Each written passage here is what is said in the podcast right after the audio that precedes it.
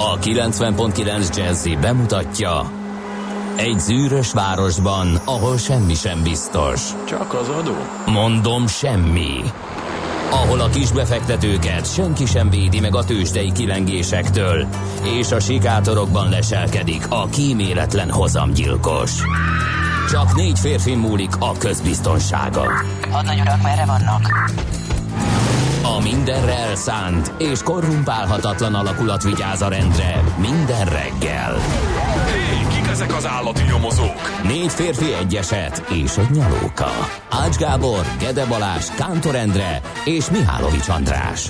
Az íróasztal mögül pedig Profit kapitány diktálja a tempót. Humor, emberi sorsok, közönséges bűnözők és pénz, pénz, pénz. Egy különleges ügyosztály, a Gazdasági Muppet Show minden hétköznap reggel a 90.9 Jazzin. De is figyelj, ne csak a bárányok hallgassanak. De miért? Ha nincs pénzed azért, ha megvan, akkor pedig azért. Millás reggeli. Szólunk és védünk.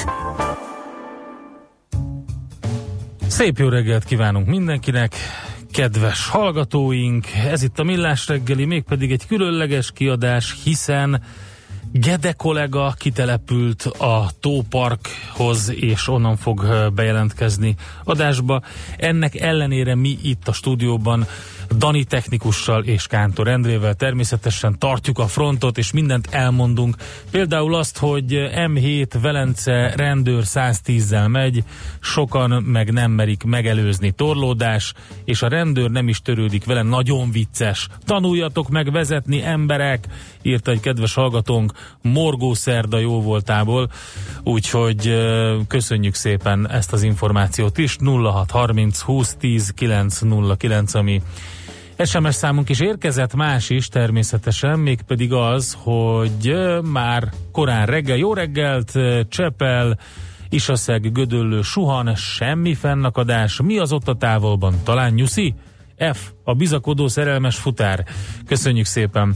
És D. Kartás is írja, hogy morgós jó reggelt kartársak, tegnap esti jégeső nyomait még nem sikerült mindenhol eltüntetni az utakról, ennek ellenére még viszonylag halad a forgalom befelé Gödről Pestre minden szakaszon, tehát ez nem is egy igazi morgás. E, írta nekünk D. Kartás. Nagyon szépen köszönjük ezeket az információkat is. Aztán, amit még nem mondtunk el, az az, hogy Gergely napja van többek között, és Lana napja is van, úgyhogy nekik nagyon boldog névnapot szeretnénk kívánni. Hát ez nem nagyon jó. Lana Del többek között akkor a névnapok szerint, és hát minden Gergelynek. És hát elég sok minden történt ezen a napon, de szerintem kérdezzük meg a helyszínen tartózkodó Gede Balást, hogy mi a helyzet ott. Szervusz Endre, köszöntöm a hallgatókat is. Kiköltöztünk ide a Tópark ingatlan komplexumba, Biatorbágyra. Innen fogunk jelentkezni a nap folyamán többször is. Egy óriási fejlesztés helyszínén ülünk éppen, konkrétan az értékesítési ö, iroda közepén. Ö, itt kaptunk helyet a vendéglátóinktól, Tényleg lehet mondani, hogy ez a legek fejlesztése. Mondok egy-két számot, ami bemutatja ennek a méretét. 3000 parkoló létesült, itt 81 lift, 25 hektár nettó zöld felület épült ki a beruházás során, és itt valósul meg Magyarország legnagyobb épülete is, ami a maga bruttó 198 ezer négyzetméterével maga mögé gyűrte az eddig vezető aréna plázát, úgyhogy azt hiszem, hogy ezek a számok elég sok mindent elárulnak. Úgyhogy ennek megfelelően fog felépülni majd a tematikánk is, a, a témák, amikről beszélgetünk majd interjú alanyainkkal. 3-8 környékén fogunk legközelebb bejelentkezni, akkor Török Tóth Kirával, a Tópar kommunikációs vezetőjével egy kicsit átnézzük az egész projektet. Annak a történetét, kezdeteit, hiszen ez a válság során félbe maradt projekt, ami most érkezik a finisébe, azt hiszem, hogy van róla mit mesélni bőven. Hát szerintem sokan a... után Nagy Csabával a Balla ingatlan délbudai régiójának vezetőjével. Átnézzük, hogy a lakások, amelyek itt a Tóparban épülnek, létesülnek, azok milyen paraméterekkel bírnak a megvalósításuk, méretek, elhelyezkedésük, minden, amit ezekről kell tudni és 9 óra után pedig Ákossal, a Balla ingatlan tulajdonos ügyvezetőjével az irodákról lesz szó. Ugye, ahogy az elején is apostrofáltam, ez egy ingatlan komplexum. Nem lehet csak lakóparknak, csak bevásárlóközpontnak minősíteni, mert itt nagyon sokféle és funkciójú ingatlan létesül a fejlesztők által lakások, irodák, bevásárlóközpontok, forgalmas utcák és csendesebb bevásárló utca. Tehát tényleg egy, egy komplet kis város születik itt a helyszínen, úgyhogy azt hiszem nagyon izgalmasak lesznek a beszélgetések. Ezt tudjuk ma innen a helyszínről, tehát a Tópark ingatlan komplexumról kínálni a nap folyamán a mai millás reggelibe. Nagyon szépen köszönjük Balázs a bejelentkezést, akkor uh, hallhatunk majd téged. 7.45-kor jelentkezik tehát uh, Gede kollega megint a Tópark uh, ingatlan komplexumból, és hát arról fog beszélgetni akkor majd uh, Török Tóth Kirával, kommunikációs vezetővel, hogy uh, miről szól maga ez a projekt. Hát mi pedig a szokásos menetben megyünk tovább, hamarosan piaci helyzetkép lesz itt nálunk, a millás reggeliben, illetve még a SMS-eket, WhatsApp üzeneteket is eh, elmondjuk. 0630 20 10 909, de 7 óra után lesz játék, ébresztő témánkban pedig a fluktuáció fő okáról, az átverésről fogunk beszélgetni a HR Revolution Kft. ügyvezetőjével, aki egyébként fluktuációkezelés szakértő, Csikosnak Nagy Katalinnak hívják. Aztán KKV rovatunkban azt tárgyaljuk majd meg, hogy hitelbum előtt van-e a KKV szektor. Szerdahelyi Róbert az Erste Bank kis- és középvállalati üzletágának vezetője beszél majd erről. Ahogy említettük, utána Gede Balázs jön a Tópark bejelentkezéssel, majd e, azt fogjuk taglani 8 óra utától itt, utántól itt a stúdióban, hogy e, hogy állnak a fiatalok a nyelvtanuláshoz. Horváth Alex, az Anglovil Kft. ügyvezetője lesz itt a stúdióban. Same in English? Fogjuk föltenni neki a kérdést. És majd lesz az ingatlan rovatunk után mobil ózis rovatunk is, ahol a biometrikus azonosítás ról fogunk beszélgetni a telefonokon. Tamás Zsolt, a tech2.hu főszerkesztője lesz az, aki segítségünkre lesz. 9 óra utánra is természetesen jut egy ingatlanos témánk, hiszen Gede Balázs már tűkön ülve várja, hogy elbeszélgethessen arról, hogy milyen irodák létesülnek a tóparkban. Aztán tőzsde nyitásunk következik, ahogy ezt megszokhattátok, és mivel szerda van szuperzöld rovatunkban, arról fogunk beszélgetni a G7.hu újságírójával, Bucski Péterrel, hogy mennyibe kerül nekünk a zöld rendszám. Egyáltalán megéri ez, vagy lehet ez csak úgy hozzá lehet csak úgy jutni például, úgyhogy elég sok érdekes téma van. Infokukat millásreggeli.hu, facebook.com per millásreggeli, és a megszokott elérhetőség 0630 20 10 909, itt lehet velünk kontaktálni.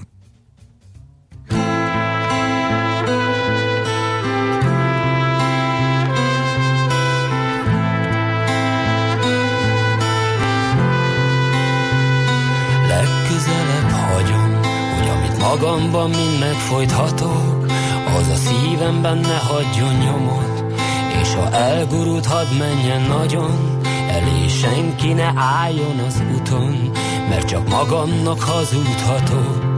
Én az életet szeretem nagyon, és ha egyszer a fényhez jutok, csak az ég azt tudja mennyire még, ne remélt, hogy elhagy az ég, azt tudja mennyire még.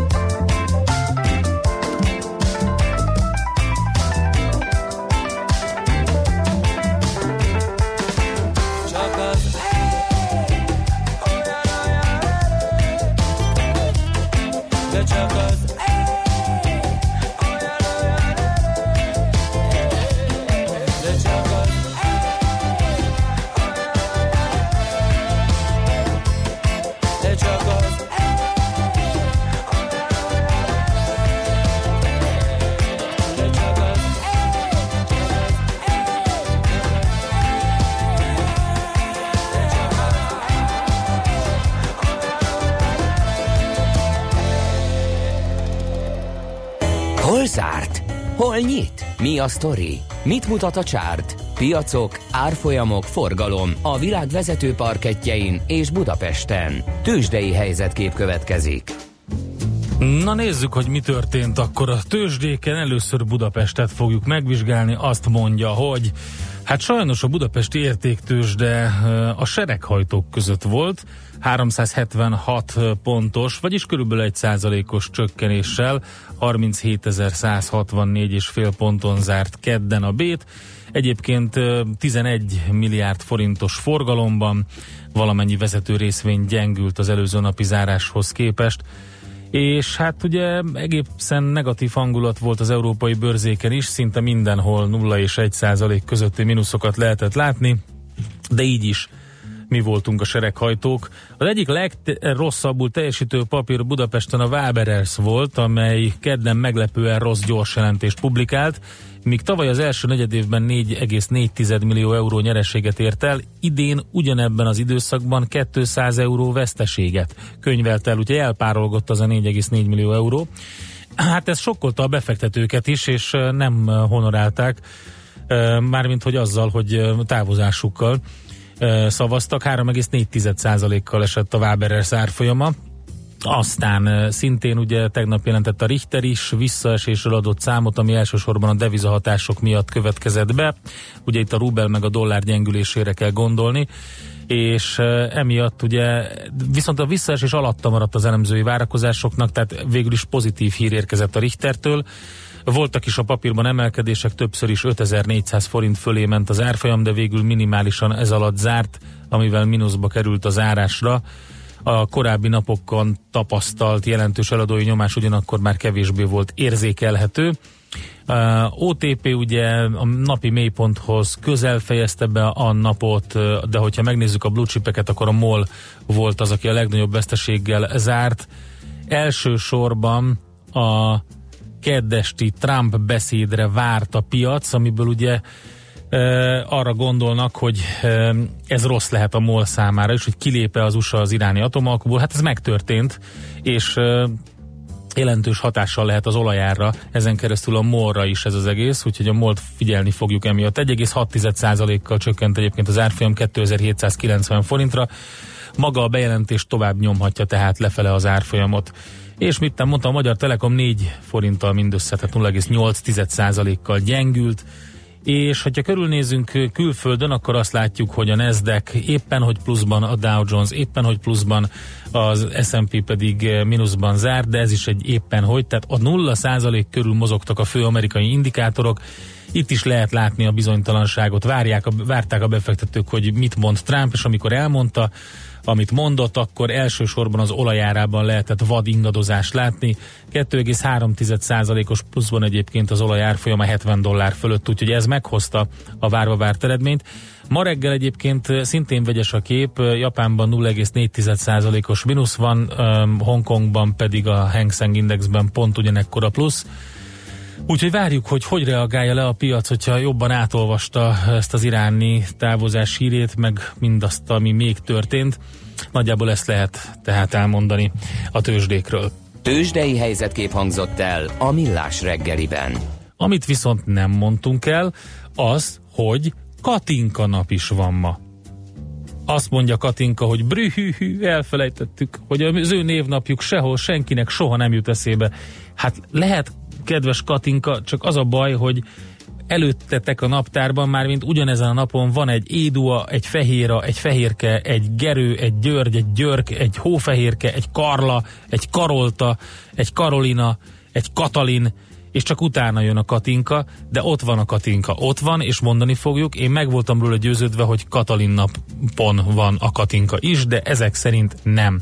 Ezen kívül azt is elfelejtettük mondani, rögtön a kedves hallgatók lecsapnak, ez az helyes, hogy ma egy nagyon fontos születésnap is van, mégpedig de Dave Gehem, Dave Gehené, Úgyhogy igen, igen, nem mondtuk például Ottlik Gézáét sem, ami szintén egyébként ezen a napon volt 1912-ben, Csányi Vilmosét sem mondtuk, etológus ugye 1935-ben született, és a 62-es születésű David Gehen, angol énekes, a Depes Mode, zenekar frontember, akit a Volt Fesztiválon lehet megsüvegelni idén, és Geszti Péter, magyar énekes szövegíró is ezen a napon született 64-ben, úgyhogy szerintem most már nagyjából mindenkinek mindenét elmondtuk. Ö, nem. Kérem szépen. Teljesíthetetlen morgás. Az adóinformációt nem lehetne a millás reggeli, illetve uzsonnakamat idején a jazziről változtatni? Hát, dehogy nem lehetne.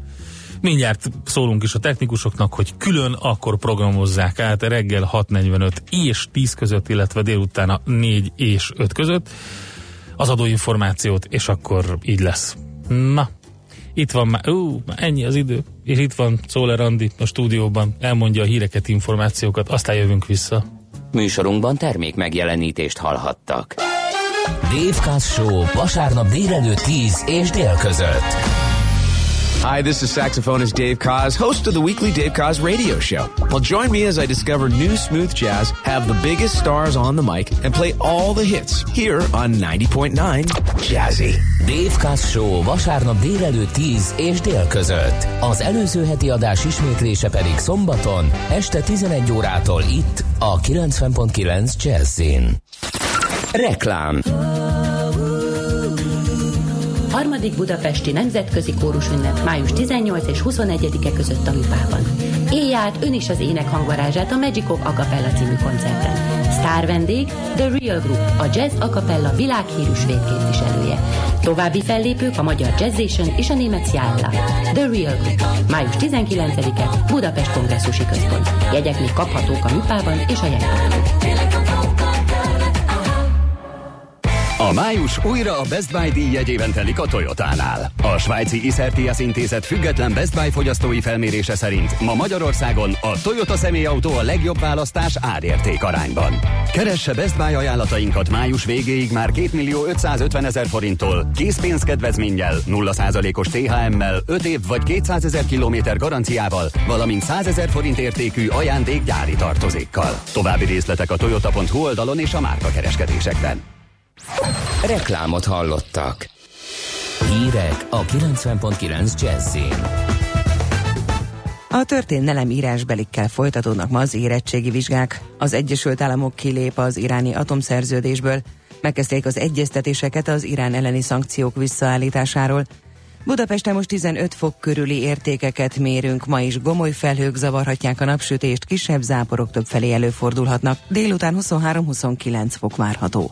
Jó reggelt kívánok, Czoller Andrea vagyok, 5 perc elmúlt 7 óra. Kiszámíthatóságot ígérte az országgyűlés újraválasztott elnöke a parlament alakuló ülésén. Maradok azon meggyőződésemben, hogy Magyarország felemelkedésének egyetlen útja a szuverén magyar népakaratban gyökerező parlamentáris demokrácia keretei között vezet, hogy hazánkban a politikai hatalom egyetlen legitim forrása a magyar választópolgárok közössége, mondta Áder János.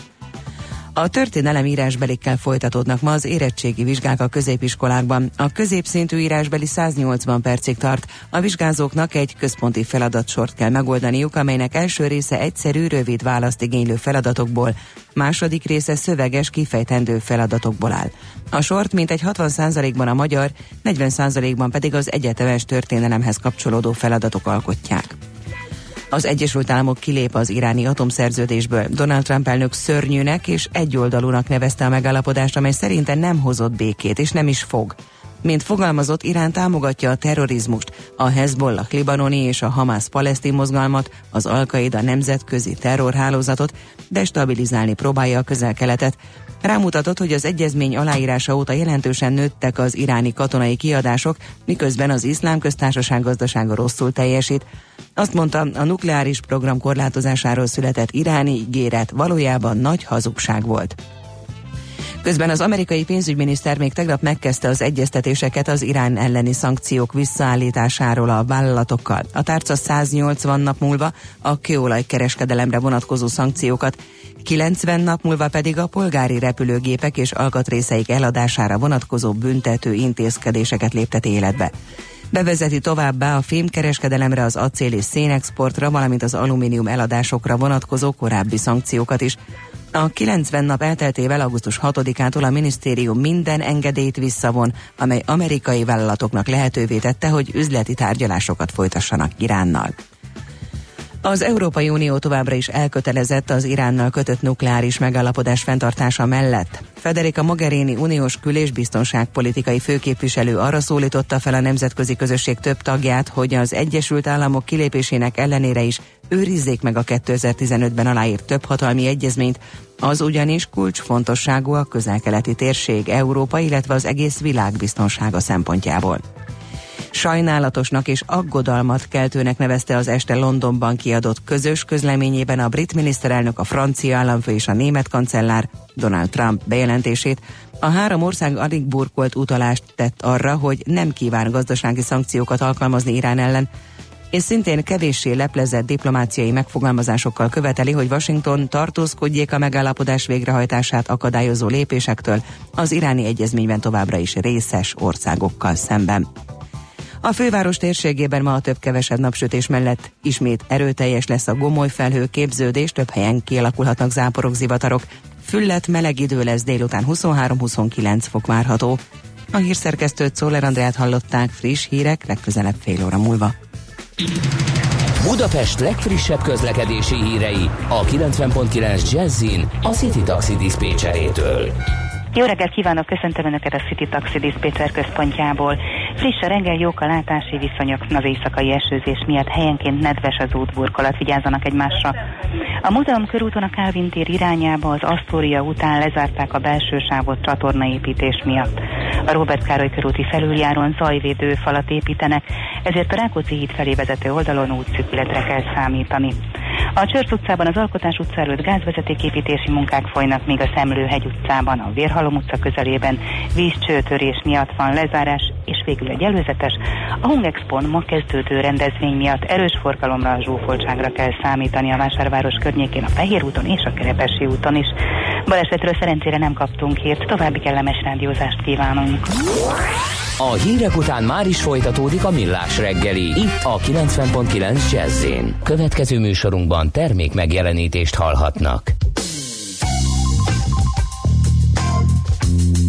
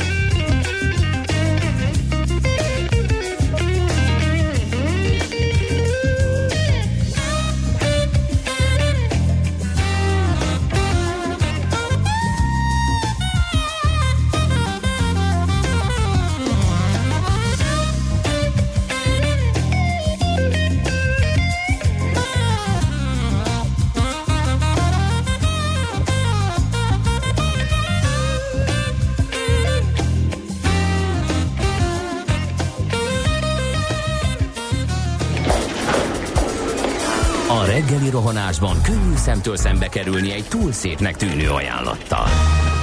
Az eredmény krétával körberajzolt tetemes összeg. A tethelyen a gazdasági helyszínelők, a ravasz, az agy és két füles csésze és fejvállalakzat. A lehetetlen küldetés megfejteni a Fibonacci kódot. A jutalom egy bögre rossz kávé és egy olyan hozamgörbe, amilyet még Alonso Mózli sem látott. Millás reggeli, a 90.9 Jazzy Rádió gazdasági mapetsója. Vigyázat! Van rá engedélyünk! Szép napot kívánunk, és jó reggelt minden kedves hallgatónknak. A stúdióban Kántor Endre, ez itt a Millás reggeli, és azért én vagyok itt a stúdióban, mert Gede Balázs kollégánk a Tópark ingatlan komplexumban van, eh, onnan eh, jelentkezik élőből, vagy élőben a Millás reggeli több alkalommal, és lehet majd hallani őt a mai nap során többször. De mivel a 0630 20 10 909-re érkeznek a WhatsApp üzenetek és az SMS-ek is, ezekkel kezdünk. Azt mondja, hogy Andrásiról a Hősök terén a belső sávból nem lehet jobbra kanyarodni felújítás miatt, de elég rosszul sikerült jelezni a forgalmi rendváltozást, minden második autós elrontja. A rosszult és az elrontját máshogy írta a hallgató, de ezt nem tudom beolvasni. Rendkívül balesetveszélyes. Üdv, Charlie Filpó. Köszönjük szépen az információt. Aztán, sziasztok! Morogni lehet? M1 felújítás egy bohózat. Ami eddig elkészült, annak minősége megdöbbentő, a kátyukból púpok lettek. Hát kérem, túltolták. Ez van. Ki lehetne, vagy ki kellene reklámtáblára írni a nevet, aki ezt a munkát átvette. Herceghalomnál a terelés 20, azaz 20 kilométeres torlódást okoz. Miért nem lehet az egyik sávot a szembejövő oldalon vezetni átmenetileg? Miért nem dolgoznak éjjel-nappal, hogy minél előbb elkészüljön? Bőrleszk az egész. Mi lesz itt, amikor elkezdik szélesíteni? Hát, elég sok jó kérdést tett fel a kedves hallgató. Az tényleg megdöbben. Az, hogy a minősége milyen, a lehet, hogy ahhoz már hozzászoktunk. De az kérem, hogy a kátyukból pupok lettek, az 200 százalék. Aztán, jó reggelt, az éles saroknál az aluljáróban leszakadt a villamos felsővezeték. Dugó lesz, van, a villamosok állnak, írja nekünk Tomi. Atyavilág. Hát akkor egészen elképesztő a mai helyzet is Budapesten, és érkezett egy új WhatsApp üzenet is, azt mondja, hogy ja igen, igen, igen, igen, a novemberi Katalin napra ugye vissza a Katinkához, valaki kényelemből oda csapta a Katinkát, hogy biztos jó lesz az úgy. Hát lehet, csak mindenkinek az jut eszébe, tehát nekem novemberben a Katalin napon eszembe jutna, hogy Katinkákat is kell üdvözölni, de ha te ma ünnepled, kedves hallgató, akkor ezt reméljük, hogy sikerült bepótolni. Na, nem sok időnk maradt, de hát azért el kell mondani, hogy mit írnak a labok ma. Kérem szépen a napi.hu azzal foglalkozik, hogy veszélyben van egy alapvető élelmiszerünk, és itt nyilván a címben nem árulják el, hogy miről van szó, de hát a kattintás vadászi újságírásban már ez alap. Az a lényeg, hogy a mézről van szó. Idén még a tavainál is rosszabb évük lehet a méztermelőknek. Nagyrészt az enyhe télelei, majd kiúróan hideg márciusi és a nyárias április-májusi időjárás miatt. Az országban néhány helyen még egybe virágzik a repce és az akác is, ráadásul a mély állomány sincs, mély állomány sincs még a legjobb állapotban. Ha valaki a szlovák határtól közelít Kisvárda felé, szokatlan látványban lehet része, a szélfogó útmenti virágzó akác sor mögött még sárgálva virágzik a repce. A fotókra kívánkozó tájképet viszont kevésbé lelkesen nézik a helyi méhészek.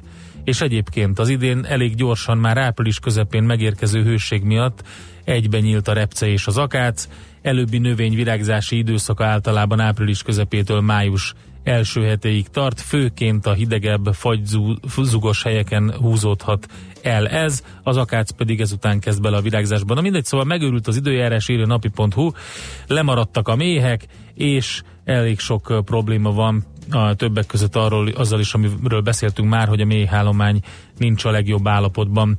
Úgyhogy a méz drágulását valószínűsíthetjük ebből az egészből. Aztán Az m arról ír, hogy a Richter vezetője szerint egy önálló tárca áttörést hozna az egészségügyben.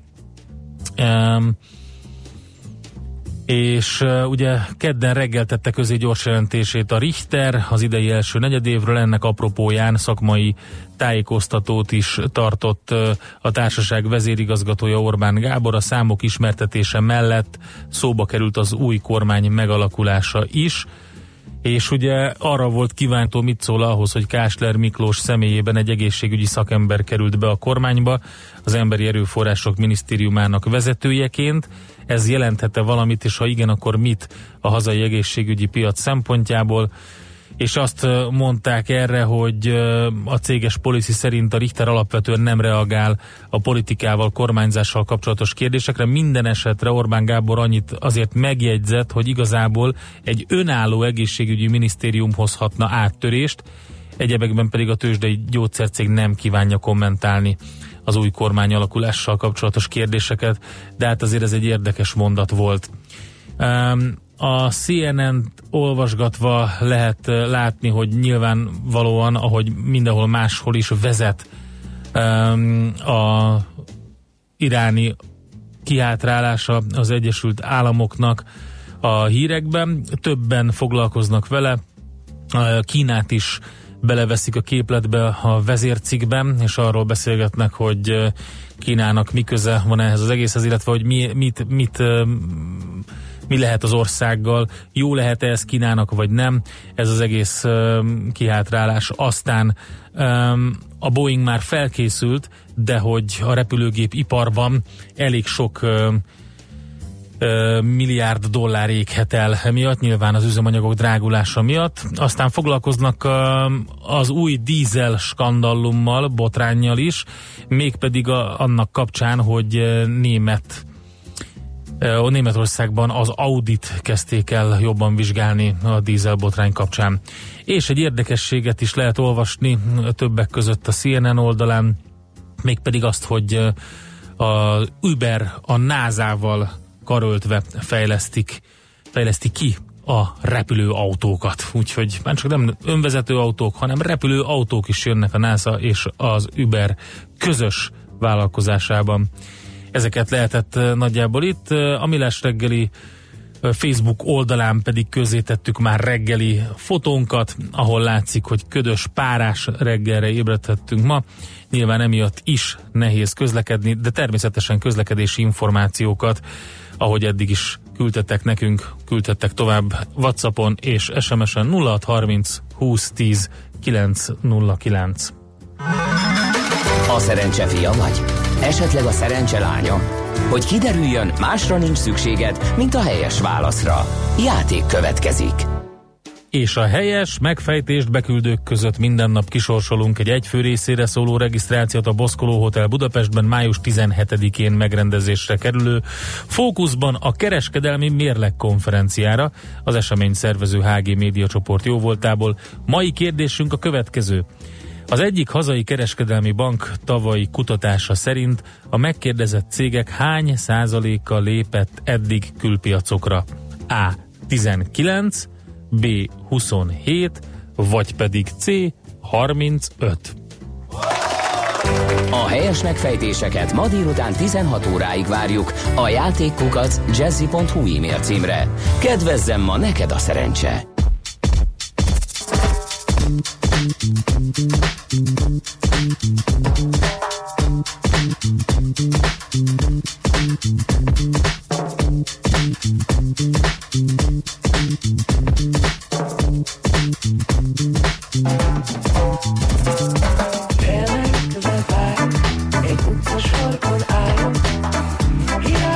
Keresem,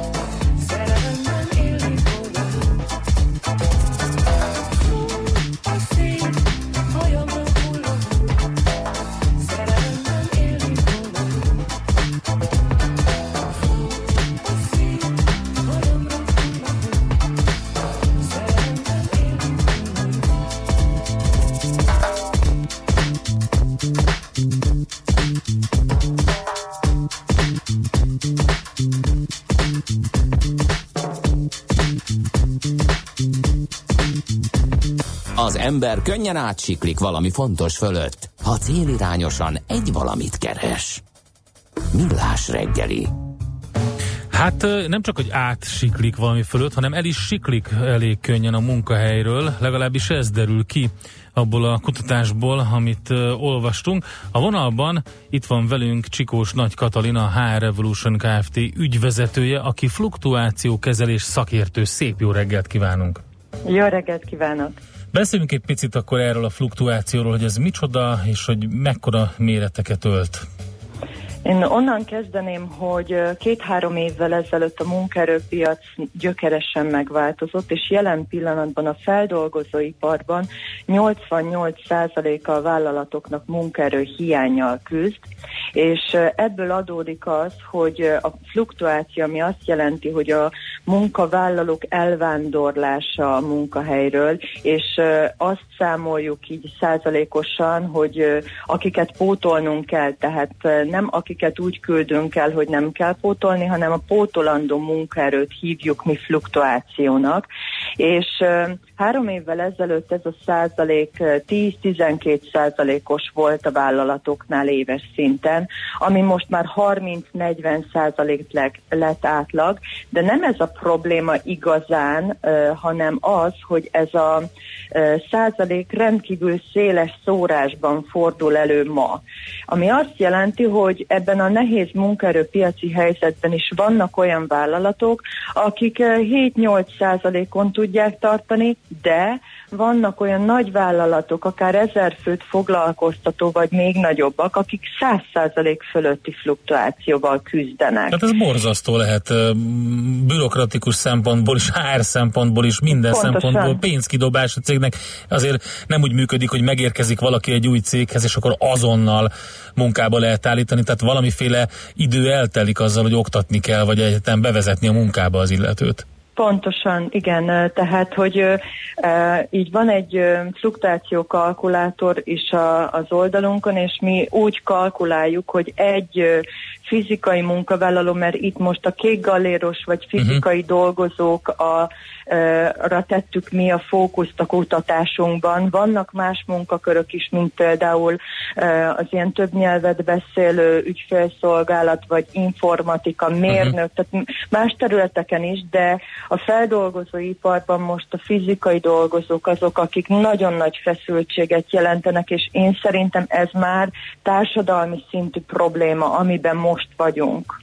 Oké, okay, az elejénre menjünk egy mondatig vissza, mert hogy a Facebook oldalunkon kialakult nemrég egy pont egy ilyen munkaerő hiány témában egy érdekes vita, ahol közölte az egyik hozzászóló, hogy nincs is munkaerő hiány. Magyarországon ezek a cégek csak nem tudnak jól felvenni alkalmazottakat. Szerintem ezt oszlassuk azért el.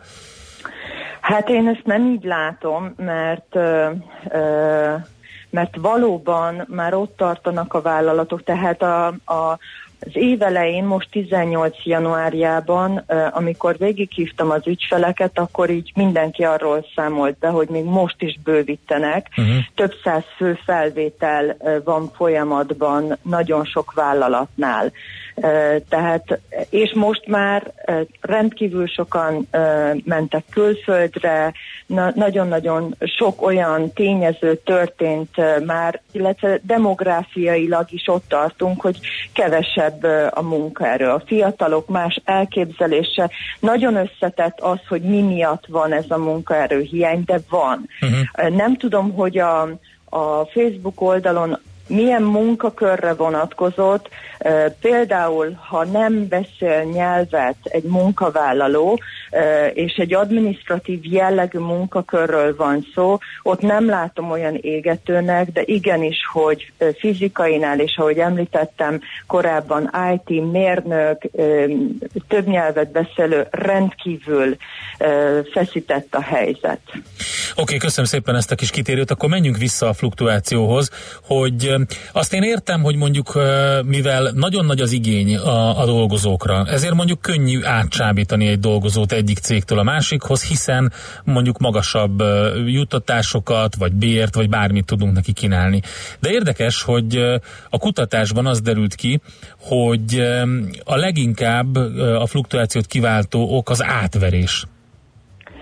Igen, és az is nagyon érdekes, mert hogy úgy kérdeztük meg a, a munkavállalókat, hogy nem, nem csak a mostani, tehát hogy két kérdésünk volt erre vonatkozóan, akik két éven belül váltottak, és akik két éven túl váltottak. És azok, akik ebben a helyzetben, ebben a két éves ciklusban váltottak, ott jött ki nagyon erőteljesen ez a tényező, azért, mert pont ebben az időszakban már egyre több munkáltató megpróbál minél szebben, jobban leírni azt a munkalehetőséget, akár az álláshirdetésbe kiírni, hogy mit tud ígérni, akár a felvételi folyamatban. Igen ám, de belül, a szervezeten belül nagyon-nagyon sok stressz van, feszültség. Ez is pont a munkaerő hiány miatt van, mert a régi dolgozókon sokkal nagyobb a teher, és ezáltal az újakra kevesebb idejük van, kevesebb türelmük van a régieknek, és ezáltal lehet, hogy a, a felvételi folyamatban azt mondják, hogy nagyon jó a csapat, jó itt dolgozni, de amikor bekerül a munkavállaló, akkor ö, ö, folyamatosan panaszkodnak a régiek, rögtön már hideg zuhanyként éri az, hogy nem azt kapja, amit. Vagy nagyon sokszor előfordul, hogy vállalatok kiírják transzparensen már a hirdetésekbe, hogy mennyi fizetést tudnak kínálni. Igen ám, de nem biztos, hogy pontos feltételekkel, vagy pontosan az interjún is elmondják, hogy, hogy milyen feltételekkel. Ja, hogy ez hat hónap után elérhető csak? Vagy egyéb feltételekhez is van még kötve az, hogy ezt az összeget elérje? És ezek azok a tényezők, amikre most már sokkal inkább kiélezettebb a helyzet, és csalódás éri a dolgozókat. Igen, közben, ahogy beszélgetünk, jönnek az üzenetek is az SMS számunkra 0630 20 10 909 re Többek között ilyeneket írnak a hallgatók, hogy az álláshirdetések nem tükrözik a valóságot. Igen, igen. Próbálnak, mivel munkerőhiány van, próbálnak szebben ö, fogalmazni, nagyon-nagyon sok ö, szakember employer branding irányba megy el, de hát nem működik a cégmárka hiteles felépítése úgy, hogy belülről nem teszünk rendet, vagy nem figyelünk nap mint nap arra, hogy hogy azt tudjuk biztosítani, amit ígérünk. Lehet, hogy fél éve még az volt a helyzet a cégnél, de ma már nem biztos. Aztán írta Gergő, hogy eleget kellene fizetni, és emberként, nem pedig erőforrásként kezelni a kék galérosokat. A fizetéssel kapcsolatban nagyon izgalmas, mert hogy a, a dolgozók, ők saját maguk nem a top első helyre tették, bent van a hár, első háromba, de nem a leges-legelső. Uh-huh. Nekem az a tapasztalatom, hogy a legfontosabb a dolgozóknak, a kékgalérosoknak, hogy a piaci átlagban az a munkáltató, ahova mennek, legyen bent. Tehát, hogy ne, ne fizessen az átlag alatt. Uh-huh. És a fizetés, amikor mérlegel, a férfiaknak különben fontosabb, mint a nőknek. A nők például nagyon-nagyon, hogy mondjam, függvénye a, a döntésében. Tehát amikor dönt egy munka, munkáltató mellett, akkor nem csak a fizetést nézi, hanem a műszakbeosztást, tudja a gyereket vinni, például a távolság, a munkahely és a lakhely. Tehát több tényező is nagyon nagy mértékben befolyásolja a bért és nem a top első. Persze én is mondom a munkáltatóknak, hogyha minimál bért fizet, akkor, akkor nincs mit tenni, el fog menni a munkavállaló. Uh-huh. Tehát ez e, a fizikai dolgozónak a bér az egyenlő a megélhetéssel, és ezzel nagyon-nagyon egyet is értek, de azt is látom, tapasztalom a piacon, hogy nem a top-top legjobb bért kell fizetni ahhoz, hogy, hogy egy munkáltató megtartsa a dolgozót. És akkor ez a legizgalmasabb, hogy a kutatásból az jött ki, hogy messze magasan a dolgozóknak a legfontosabb, én úgy neveztem el, hogy X-faktora, a csapat, a jó légkör, a közösség. Persze ide beletartozik, hogy a vezető ö, kivételeze a dolgozókkal, vagy mennyire van bizalmi Aha. légkör a, Tehát, hogy jól érezze magát egyébként. Igen. Nyilván az alapok Igen. kellenek, mint egy Maslow piramisban, tehát hogy Pontosan. ott legyen az, hogy, hogy megfizetik, nem kell kiemelkedően, de hogy említette, hogy átlagosan, és a többi, de azért, hogy nagyon, hogy, hogy fontos a csapat is. Tehát, hogyha olyan helyre megy be nap, mint nap, ahol nem érzi jól magát, akkor azért el tud gondolkodni azon, hogy, hogy elmenjen. Aha. Az emberi bánásmód jött még a top háromban nagyon erősen, tehát amit írt Gergő, azt hiszem Gergő Igen. említette, hogy abban az esetben, hogyha egy vezető leordibálja a munkatársat, hogyha hibázik, és nem pedig elmondja, hogy hogyan lehetett volna ezt jobban csinálni, vagy hogy legközelebb ezt jól tudja csinálni, és a hibákat rendszeresen, tehát hogy Magyarországon a visszajelzés kultúrát nagyon fejlesztenünk kell, uh-huh. ez így általánosságban, mert a rosszat azonnal észrevesz. Igen. Sokszor Igen, a jó az az alap, ugye, hogy, hogy ha nem szólunk, akkor jól végzi a dolgát az ember, aztán, hogyha valamit véletlenül nem annyira jól csinál, akkor rögtön szólunk érte, és akkor csak a negatív feedback van. Igen, és hogyha a dolgozó úgy érzi, egy munkavállaló, hogy ő erőfeszítést tett egy cég érdekében, és erre még uh-huh. egy mhm. köszönetet sem kap, az fáj. Igen. És egy idő után ez a fájdalom, ez eljut addig, hogy, hogy felmond, vagy mást keres. Katain, még ezer kérdésem lenne, sajnos az időnk lejárt, de, de valamikor folytatni fogjuk. Jó, nagyon szépen köszönöm Jó. az információkat. Rendben, én is köszönöm. További szép napot. Viszontlátásra szép napot.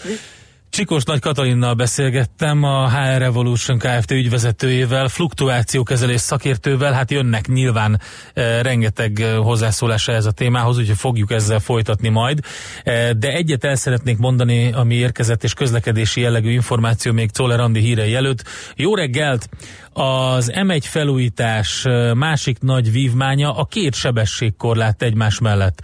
A belsőben 120, a külsőben 80. Ha kint ragadsz, esélyed nincs visszamenni, mert az a 120 inkább 140 a közlekedők nagy átlagában, ha pedig megunod, hogy folyamatosan a 160-180 között esnek a tarkódra, és kimennél, akkor rögtön ugrik a jogsi. Notórius jobbra tartó vagyok, de itt összezavarodtam, és inkább letakartam az elveimet egészen addig, amíg 160 körül el nem mentek mellettem. Akkor inkább kimentem a külsőbe és beálltam a külsőbe. Baromi balesetveszélyes helyzetet teremtenek ezzel az idióta korláttal, és betarthatatlan, írja Pengész. Aztán hozzátette, beálltam 110-re, még most is ideges vagyok tőle, úgyhogy az ő morgó szerdája az ezzel tette. Köszönjük szépen ezt az információt is, és várunk még természetesen sok mást. Ahogy egyébként jön KKV rovatunkban is egy érdekes hír, hitelboom előtt van-e a KKV szektor, hamarosan ezzel foglalkozunk, majd kapcsoljuk a Tópark e, ingatlan komplexumban Gede Balázs kollégánkat, aki a helyszínen van, és megkérdezi majd, hogy miről szól maga az egész Tópark projekt, Török Tóth kirával fog beszélgetni. Műsorunkban termék megjelenítést hallhattak. Rég volt már a reggeli, és messze még a nap vége. Érzed, hogy nem bírod ki némi információ kalória nélkül? Ne csüggedj! Az Uzsonna Kamat, a millás reggeli délutáni pénzügyi betevője minden munkanapon délután 4 órakor várja a profitra éhezőket. Hazai és nemzetközi piacok, egy csipeti vállalati hír, megfűszerezve a legfontosabb eseményekkel. Uzsonna Kamat, hogy senki ne maradjon profit éhes. Reklám Ön szerint is eljött az elektromos közlekedés ideje? Látogasson el az Iparnapjai kiállításra május 15-e és 18-a között, és ismerje meg az Elműémász elektromos autótöltő berendezéseit és kapcsolódó szolgáltatásait. Kérje ajánlatunkat vállalkozása számára. Az Elműémász teljes körű szolgáltatást kínál az öncégének is. Elektromos autótöltő állomások, komplex kivitelezés, informatikai háttérrendszer és további intelligens megoldások. Akár saját gépjármű flottáját zöldíteni, akár vásárlóira, ügyfeleire fordítana figyelmet, ha elektromos autótöltés, akkor már 8 éve az Elműémász a válasz. Várjuk Önt az Iparnapjai kiállításon! Iparnapjai május 15-e és 18-a között a Hungexpo. Ipar 4.0, IoT és a legújabb technológiai irányzatok újdonságok, színvonalas szakmai programok, valamint számos magyar és nemzetközi cég várja idén is a látogatókat hazánk legjelentősebb ipari szakkiállításán. www.iparnapjai.hu Reklámot hallottak. Rövid hírek a 90.9 Jazzin. Csütörtökön választhatja újból miniszterelnöki Orbán Viktort az országgyűlés. A döntéshez a képviselők több mint felének szavazata szükséges. Az eskütétel után a kormányfő beszédet mond a parlamentben, Péntekre a minisztériumok felsorolásáról, valamint egyes kapcsolódó törvények módosításáról szóló kormánypárti előterjesztés összevont vitáját és egyben záró szavazását tervezik, amennyiben a képviselők előző nap négy ötödös többséggel hozzájárulnak a házszabálytól eltéréssel való tárgyaláshoz. Az előző ciklussal azonos bizottsági struktúrában folytatja munkáját a parlament. A tegnapi alakulóülésen megválasztották a testületek elnökét, alelnökeit és tagjait is. A parlamentben ezúttal is 15 állandó bizottság működik, amelyből 10-nek a kormánypártok, 5-nek az ellenzék adja az elnökét. Hat a második világháborúban elesett katona maradványai, valamint személyes tárgyak és lőszerek is előkerültek a Magyar Nemzeti Múzeum kertjében feltárt tömegsírból. A felújításon dolgozó munkások hétfő este találták meg a sírt, majd megkezdték a régészeti feltárást. A tárgyakból nem állapítható meg minden kétséget kizáróan a katonák nemzetisége, ezért további vizsgálatokra van szükség. Újabb szabálytalanságokat tártak fel az Audi belső vizsgálatán a dízelbotránnyal kapcsolatban. A társaság közleménye szerint az ügy több tízezer kocsit érint, köztük új gyártmányokat, amelyek értékesítését megszakították. A vizsgálaton a károsanyag kibocsátást szabálytalanul befolyásoló szoftveres megoldást találtak A6-os és A7-es típusú luxus autóknál, amelyekbe Euro 6 besorolású 6 hengeres dízelmotort építettek be. Az ügy előreláthatólag világszerte 60 ezer autót érint. Az Egyesült Államok kilép az iráni atomszerződésből. Donald Trump elnök szörnyűnek és egyoldalúnak nevezte a megállapodást, amely szerinte nem hozott békét és nem is fog. Közben Trump békét és támogatást ajánlott az iráni népnek, véleménye szerint a nép jobb kormányt érdemel a jelenleginél, az iráni politikai rendszert elnyomóként jellemezte, amely négy évtizede uralkodik az irániakon. Hangsúlyozta, hogy nyitott egy új megállapodás megkötésére, ha Irán készen áll majd erre. A főváros térségében ma a több-kevesebb napsütés mellett ismét erőteljes lesz a gomoly felhő képződés, több helyen alakulhatnak ki záporok, zivatarok. Füllet meleg idő lesz, délután 23-29 fok várható. A hírszerkesztőt Szoller Andrát hallották, friss hírek legközelebb fél óra múlva. Budapest legfrissebb közlekedési hírei, itt a 90.9 jazz a fővárosban a 3-as, a 62-es, a 62 A villamos helyett továbbra is pótlóbusz jár az éles sarok és a Bosnyák tér között áramellátási hiba miatt. Torlódásra számítsanak a Hűvösvölgyi úton befelé a Nyéki úttól, a Rákóczi úton a Baros tértől, a Jászberényi úton az éles saroknál, a Soroksári úton a Rákóczi híd közelében, illetve a Pesti és a Budai alsórakparton a Margit hídtól déli irányban. Zsúfoltságra készüljenek az M1-es M7-es közös bevezető szakaszán autózó autózók és a Budaörsi úton is befelé. Nehezen járható az M3-as bevezető szakasza a Szerencs utca előtt és a kacsó úti felüljáró előtt, az M5-ös bevezető szakasza az autópiactól, a Haraszti út befelé a Grassalkovics út előtt, és a második Rákóczi Ferenc út, illetve a 6-os főút bevezető szakasza az M0-ás közelében. Irimiás Alisz BKK Info. A hírek után már is folytatódik a millás reggeli. Itt a 90.9 jazz Következő műsorunkban termék megjelenítést hallhatnak.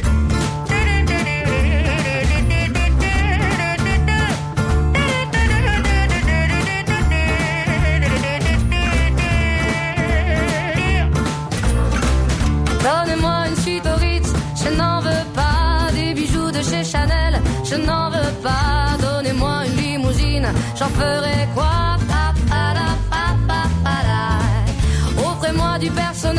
j'en ferai quoi Un manoir à Neuchâtel, ce n'est pas pour moi. Offrez-moi la tour Eiffel, j'en ferai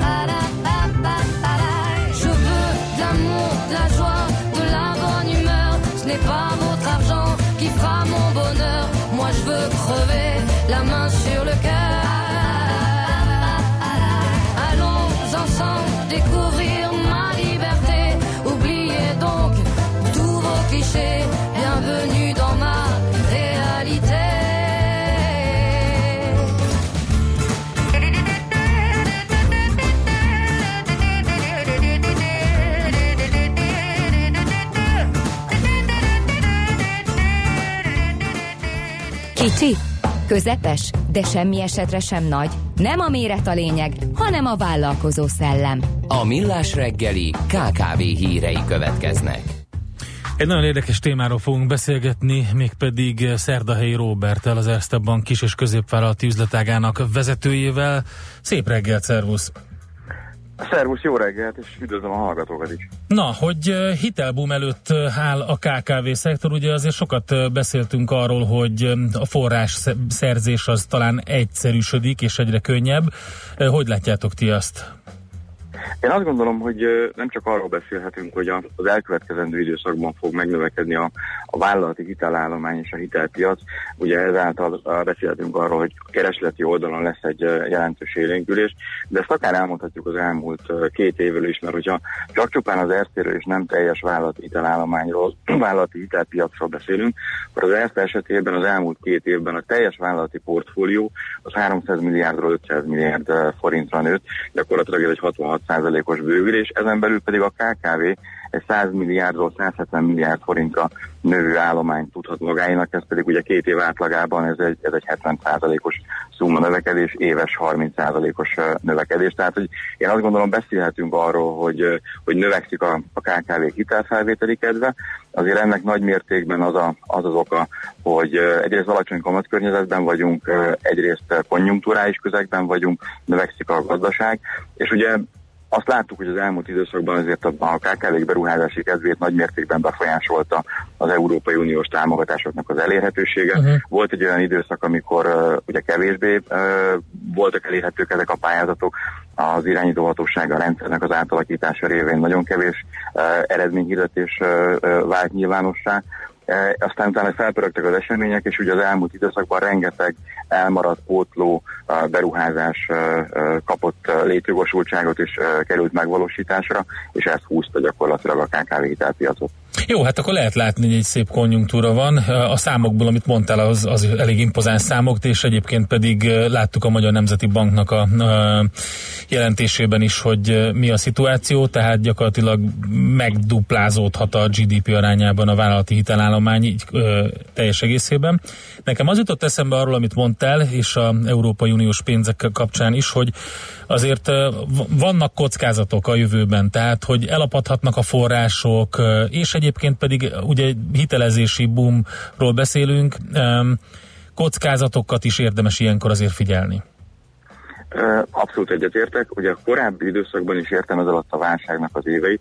Én azt gondolom, hogy a szektor is, nem csak hogy a pénzintenzíti szektor, de maga a KKV szektor is megtapasztalta, hogy az árfolyam kockázat az egyik legjelentősebb olyan kockázat, amit hitelfelvételkor mérlegelni kell. Én azt gondolom, hogy a szektor, mind a KKV, mind a pénzintézeti szektor erre már felkészült, és én azt gondolom, hogy az elmúlt időszakban látható volt, hogy az, akinek természetes árbevétele forintban denominált, ott forint finanszírozásról beszélünk, beruházás és forgóeszköz finanszírozási oldalon is.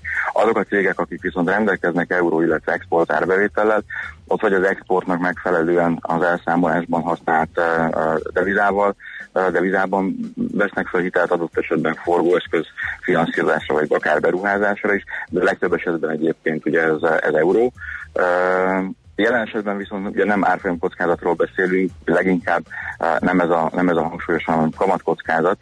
És azt gondolom, hogy az NHP ugye az elmúlt uh, jó néhány évben, amit a, amit a szektor megszokott, uh, a fix kamatok felé fordult, és, uh, és ez nincs ma másként, és én azt gondolom, hogy közeljövőben sem lesz másként.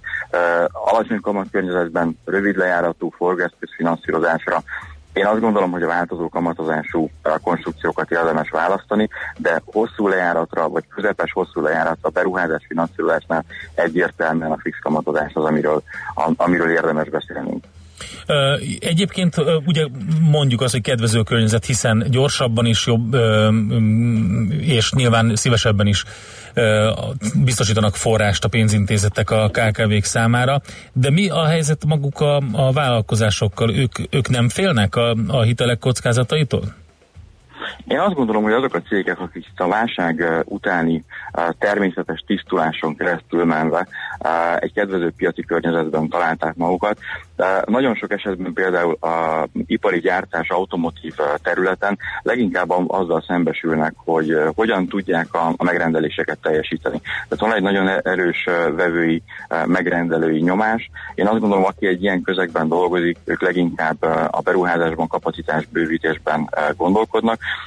Ezeket a kapacitás bővítő beruházásokat a szektor előszeretettel finanszírozza. Azt viszont érdemes minden esetben átgondolni, hogy ezek a beruházások egyben ne csak a kapacitás bővítést szolgálják, hanem adott esetben a termelékenységet, a versenyképességet is növeljék az adott cég esetében, hiszen hogyha arról beszélünk, hogy a későbbiekben kevesebb lesz az elérhető uniós forrás, akkor bizony egyre, egyre nagyobb mértékben, ha külső forrásra szorul egy, egy társaság beruházásaihoz, akkor egyre nagyobb mértékben lesz utalva kevésbé a visszanemtérítendő, adott esetben ugye a banki külső források igénybevételére, és nagyon-nagyon nem mindegy, hogy a versenyképesség révén milyen mérlegszerkezettel, milyen tőkeellátottsággal, milyen, milyen egészségi állapotban fogja találni a következő beruházási ciklus ezt a, ezt a céget. Tehát én azt gondolom, hogy arról nagyon-nagyon érdemes beszélni minden egyes banki ügyfélbeszélgetés során, hogy ezek a beruházások mennyire szolgálják a termelékenységet és a versenyképességet. Uh-huh. Tehát ez mondjuk egy fontos szempont a magának a vállalkozásnak, hogy a vállalkozó ügyfélnek, hogy milyen az a, a, a, a tehát milyen szempontok azok a hangsúlyosak számára, amikor választ egy bankot, hogy mennyire figyelnek erre oda, mennyire, mennyire partnerként kezelik? Én azt gondolom, hogy ez egyben a mi felelősségünk is. Tehát egyrészt van az, az ügyfélkör, aki még ebben az alacsony kamatkörnyezetben is kizárólag a legolcsóbb és a legalacsonyabb költségű konstrukciókat keresi. Itt a mi felelősségünk a szektor részéről megmutatni azokat a lehetőségeket és megmutatni azokat a pontokat, ami az áron túl én azt gondolom egy egészséges és egy jó bankkapcsolatot kell, hogy jellemezzen. Mit értek ez alatt? Amire mi törekszünk, hogy a mi kollégáink értelemszerűen egy olyan tanácsadó szerepet töltsenek be az ügyfél életében, akik a, a tulajdonost, a CFO-t, a gazdasági igazgatót az öntési ponton, az öntési előkészítési folyamatban megfelelő információval ellássák. Mit jelent ez? Ugye egy banki kapcsolatban azt megszokhattuk, hogy nagyon-nagyon sok esetben a bank rengeteg adatot kér, adatszolgáltatást kér, főkönyvi kivonatokat, és én azt gondolom a hallgatóság is megerősített ebben, hogy a, hogy a bank ebből a szempontból nagyon sok esetben egy, egy papírgyár, rengeteg adatot, információt kér. A kérdés, hogy ebből mit szolgáltat vissza, és azokban a beszélgetésekben, amikor az adott cég versenyképességéről, a piacáról, a működési modelljéről beszélünk, amit én azt gondolom, hogy kell, hogy értsen egy bank, egy banki tanácsadó kollega, akkor milyen olyan információt tud visszaadni, ami iparági benchmarkok, aliparági információk, ami adott esetben a saját hogy mondjam, működési közegében az ő működését tudja javítani. Stimmen. És ez ugye nem, nem kizárólag arról szól, hogy a legalacsonyabb árról beszélünk, hanem ott van mellett az a sok-sok plusz szolgáltatás, amit egy pénzintézetnek, mint pénzügyi szolgáltatónak el kell látnia. Oké, okay, nagyon szépen köszönjük az információkat, szép napot, jó munkát akkor! Köszönöm szépen, további szép napot! Szerdahelyi Roberttel beszélgettünk, az Erste Bank kis és középvállalati üzletágának vezetőjével. Hamarosan kapcsoljuk Gede Balást, a Tópark ingatlan projekttel kapcsolatban. Egy gyors információ, egész jól járható a Jászberényi út a város felé, azért a Kozma utcánál van egy kis dugó, mint minden nap írta nekünk Mr. Atti 0630 20 10 909. Köszönjük szépen!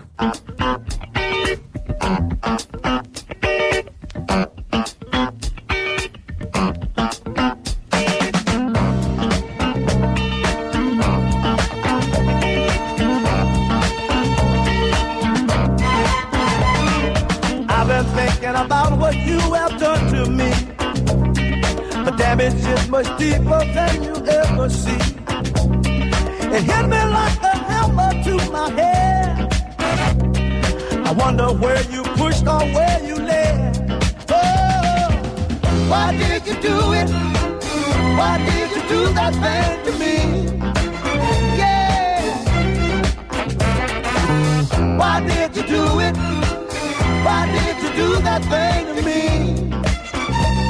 Oh. Only one who knows the truth. Man, that's still me and you. You, you, you. Now hear this, fellas. Listen to the things I say. Well, they listen and they hear it every day.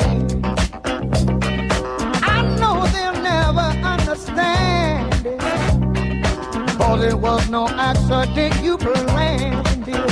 Oh, why did you do it? Why did you do that thing? És elérkezett az a pillanat, amikor ismét Gede kollégát kapcsoljuk, aki kint van a Tópark ingatlan komplexumban, és hát arról fog beszélgetni majd, hogy egyáltalán ez az egész projekt, ez miről szól. Igen, köszöntöm ismét a hallgatókat. Itt vagyok kint a Tópark ingatlan komplexumban, és itt vannak mm, vendégeim is. Török Tóth Kira, a Tópark kommunikációs vezetője, és Miskovics Ági projektvezető. Sziasztok, jó reggelt! Jó reggelt! Sziasztok!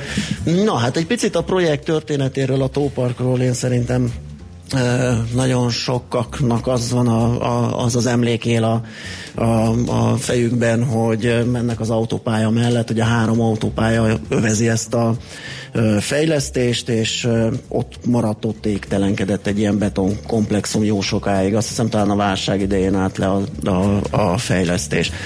De Kicsit az előzményekről is, mert lehet, hogy az is a homályba vész. Ki kezdte ezt el, miért maradt félbe, hogy jött a folytatás, ki vette át, kicsit a történetébe menjünk bele. Először is kezdjük azzal, hogy akkor valószínűleg mondjuk így az elmúlt három hónapban senki nem indult el Győr felé, mert hogyha elindult volna, akkor látná, hogy ezek a házak életre keltek. Egyébként ezt valóban a válság előtt kezdte el egy Walker and Williams nevű nem tudom, azt gondolom projekt cég, azzal a célral, hogy itt egy várost épít.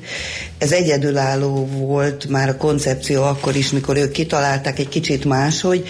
Nyilván a 2000-es évek elejének megfelelő koncepció volt ez. Aztán jött a válság, ami sok mindent elsöpört, ezt is elsöpört, tehát itt azért több, nagyon sok milliárdról beszélünk. A történet, ha jól emlékszem, úgy ért véget, hogy az a bank, amelyik finanszírozta, az kiszállt belőle, az egy német bank volt, hat vagy hét évig, nem tudom Ági pontosan meddig. Igen, a, a, projekt, a projekt gyakorlatilag állt, és a mi cégcsoportunk volt az, aki legnagyobb finanszírozóként beragadta a projektbe, és jött egy olyan lehetőség, hogy mi megvásárolhatjuk ezt a követelést, mi éltünk is ezzel a lehetőséggel, és azt hiszem, hogy a látvány magáért beszél, tehát mi ezt a várost meg fogjuk építeni, és mi életet lehelünk ebbe Igen, a, látszik, a, a és városba. időben is nagyon gyorsnak tűnik ez a haladás. Én amikor először itt kint jártam, ugye itt a műszaki technikai hátterét megalapozni ennek a külső helyszínes bejelentkezésnek, én akkor csodálkoztam, mert keveset járok erre. Mindenki így van vele Igen, hogy egyébként. óriási a, óriási a változás. Egyébként még egy mondatot, hogy tegyek hozzá, felszámolásból vette meg ez a cégcsoport, de azt gondolom, hogy az önmagáért beszél, mert hallani a hangokat, ó, ami állt 6-7 évig, az biztos olyan, meg omlik szét. Na most miután mondta Ági is, hogy ők ragadtak be leginkább, ők építették a szerkezetet, Aha. a beton szerkezetet, és azért azt gondolom, hogy ez tényleg önmagáért beszél, hogy megnézték, teljesen hibátlan, és bemerték vállalni, hogy ide sok-sok milliárdot benyomjanak. Tehát ennyi az előtörténete nagyjából, ugye? Igen, abszolút. Uh-huh. Tehát akkor az állag, mm, tehát ilyen felújítás, vagy, vagy nem tudom, ilyen szerkezeti átalakítások, igen, valóban, ahogy, ahogy említett Kira, ezeket lehet hallani, hogy mm, van egy ilyen kis negatív felhang, hogy fú, ez mennyi ideig állt, ez, ez, ez gáz lesz így. Na, abszolút amúgy a, az állapot vonatkozásában statikai tervek is készültek, és, és mindegyik abszolút meggyőző volt, és biztonságot nyújt, tehát az állag az, az teljesen rendben van. Uh-huh. Én tudok olyan építkezést mutatni, amit két éve adtak át, és azért ott kemény repedések vannak, de mindegy, nyilván mi, mi ö, erre vagyunk kihegyezve, de azt gondolom, hogy ha valaki ide kijön, akkor, az, akkor nem lesznek kérdései. Aha, világos. Meg egy másik, másik érdekes dolog, ugye, hogy ti nem, nem csak projektcégként viszitek ezt a, ezt a kivitelezést, hanem, hogy jól tudom, itt is maradtok üzemeltetőként. Így van, így van. Tehát azt gondolom, hogy ez, ez egy nagyon nagy biztonságot nyújt a, az ide látogatóknak, az itt élőknek, meg majd a, a tóparkban dolgozók számára is, hogy mi nem csak beruházóként veszünk részt a, a projektben, hanem a későbbiekben üzemeltető szerepet is be fogunk tölteni. Tehát mi nem csak egy projektcég vagyunk, aki megépít valamit, megvalósít valamit, aztán eltűnik, hanem mi a mindennapi élet során is itt leszünk üzemeltetőként a, Hát az, az a üzemeltető ebben az esetben, ugye a lakások esetében egy ilyen, egy ilyen ö, hogy hívják az Közös képviselet, tehát így van, irodaházaknál, közös képviselet. management. Így van, így van, így van, így van. Tehát mi nem csak a lakásokat ragadjuk ki ebben az esetben, hanem a városnegyedben lévő funkciókat is, iroda, kereskedelmi egységek és lakások, illetve konferenciaterem és szálloda. Igen. Aha. Na igen, ezt akarom mondani, hogy ingatlan komplexumként ö, apostrofáljuk nem csak simán lakópark, meg Nem, nem, nem ingatlan komplexumként, városként. Városként, és, igen, jó, És hát ez Európában ez egy átdefiniálva, igen, lehet ezt egy igen, kisvárosnak ez is egy nevezni. kisváros lesz, és ilyen nincs több Európában, eh, ahol te láttad, mert körbejártuk, igen, igen, most egy egy komplex körbe. város épül föl. Tehát a, a, a taxidrosztól elkezdve a busz megállóig, az óvodától a, a postáig, az egészségügyi központig, itt minden lesz, és itt naponta több tízezer ember fog élni. Igen. Én csak helyesen tudok, mindent elmondtál ezzel kapcsolatban. Akkor kicsit paraméterezzük, hogy Jó. egész pontosan lakások, irodák, ugye azt is hallottuk, hogy egy szálloda is lesz, nyilván üzletek, nem tudom, közlekedés, tömegközlekedés, azt a buszjárat is indul. Így ugye, van, ami- aluljáró épült. Igen, azt láttam, így van. Meg is lepődtél. Igen. Tehát, hogy itt minden épül, mert hogy azt gondoljuk, hogy egy városnak vannak kellékei nyilván, mint hogy egy lakásnak Mhm. is, és itt minden megépül egyszerre. Gyakorlatilag itt ősszel már egy, egy, egy más élettérbe fogsz kijutni, bár így is láttad, hogy lakások kész vannak, hogy a homlokzatok minden épül szépen. Hát ez már helyenként egész komoly utcahangulat árad így a házak között, rendesen növényekkel, Igen. ilyen virágtartó, kő, burkolt kőedényekkel, kívül erkélyek, tehát tényleg kezd életre kelni az Azért egész most azt megkérdezem tőled, hallottál már olyan projektet, ahol 3000 parkoló épül ki egyszerre Magyarországon? Nem hiszem. Hát most egy fejből biztos nem tudnék mondani, de lehet, hogy egyáltalán nem. Itt 3000 parkoló, ez tényleg a legek fejlesztése. A legnagyobb épület, nem tudom, hogy erről már volt-e szó, a legnagyobb egybefüggő épület, ami az aréna volt eddig, az most felejtős, ez, a, ez lesz itt az irodakomplexum. Ami nagyon szerintem, ami különleges és igazán városi hangulatossá teszi, itt van egy Váci utca nagyságú, hosszú, a Váci utca sétáló része azt vegyük alapul, egy passzázs, ahol azt is megnéztük együtt, különböző stílusok házak lesznek. Igen, szerkezetileg már látszik, hogy a burkolatok még hiányoznak, de akkor is már átjön az a hangulat, szerintem nagyon klassz lesz, ami, ami majd amikor elkészül, ezt sugározza magából. És ugye azt is szokták mondani, hogy mi egy arany háromszögbe vagyunk, az M1, M7, M0-ás arany háromszögébe, hogy biztos zaj van, meg biztos büdös van. Na most azért 25 hektáros területet ö, zöldesített be a fejlesztő, ami megint csak egyedülálló ebben a, ebben a mai ö, ingatlanfejlesztési világban. Igen, igen, abszolút. Tehát, hogy ö, több tízezer fát is cserjét ö, ö, ültettünk, és ö, tényleg megint csak ismételni tudom magamat, hogy a látvány magáért beszél. Tehát aki ide költözik a, a tóparkba, vagy itt fog dolgozni, ő tényleg egy zöld, élhető környezetet, környezetbe ö, fog beköltözni. Annyira zöld, hogy néztem itt a parkolóháznak a, A- a, tetején, és egy így- jal így van. van körbevéve, és a tetején meg fák lesznek, ugye? Így van, így Ez van, minden van, épületre abszolút. jellemző? Az, az jól rémlik? Igen, igen, az öltető minden épületre ö, jellemző. Ö, igyekszünk a, a megújuló energia erőforrásait ö, ö, felhasználni, és tényleg egy zöld, élhető környezetet kialakítani a tóparkon. Oké, okay, hát nagyon köszönöm, hogy beszélgettünk a, a, a projektről egy általában. A következő körökben majd külön górcső alá veszük a lakásokat. Ugye többféle méret, többféle megjelenés van itt az egészen kicsitől a, a, a penthouse típusú lakásokig az irodákról, úgyhogy mindenről lesz szó. Most visszaadom a, a, a hangot Endrének. Igen, köszönöm szépen, itt vagyok. És megkaptam a hangot. Nagyon jó, Balázs, köszönjük szépen neked. E, Te még jelentkezel a Tóparktól, és mi pedig itt Czoller Andival a stúdióban meghallgatjuk a híreket először is, amit mond, majd az a sok-sok mindent, amit küldtetek nekünk SMS-ben, azt is meghallgatjuk, majd játszunk is, és Horváth Alex jön ide a stúdióba, az Anglovil Kft. ügyvezetője. Hogyan állnak a fiatalok a nyelvtanuláshoz? Ezt a cseppet sem egyszerű kérdést fogjuk feltenni neki.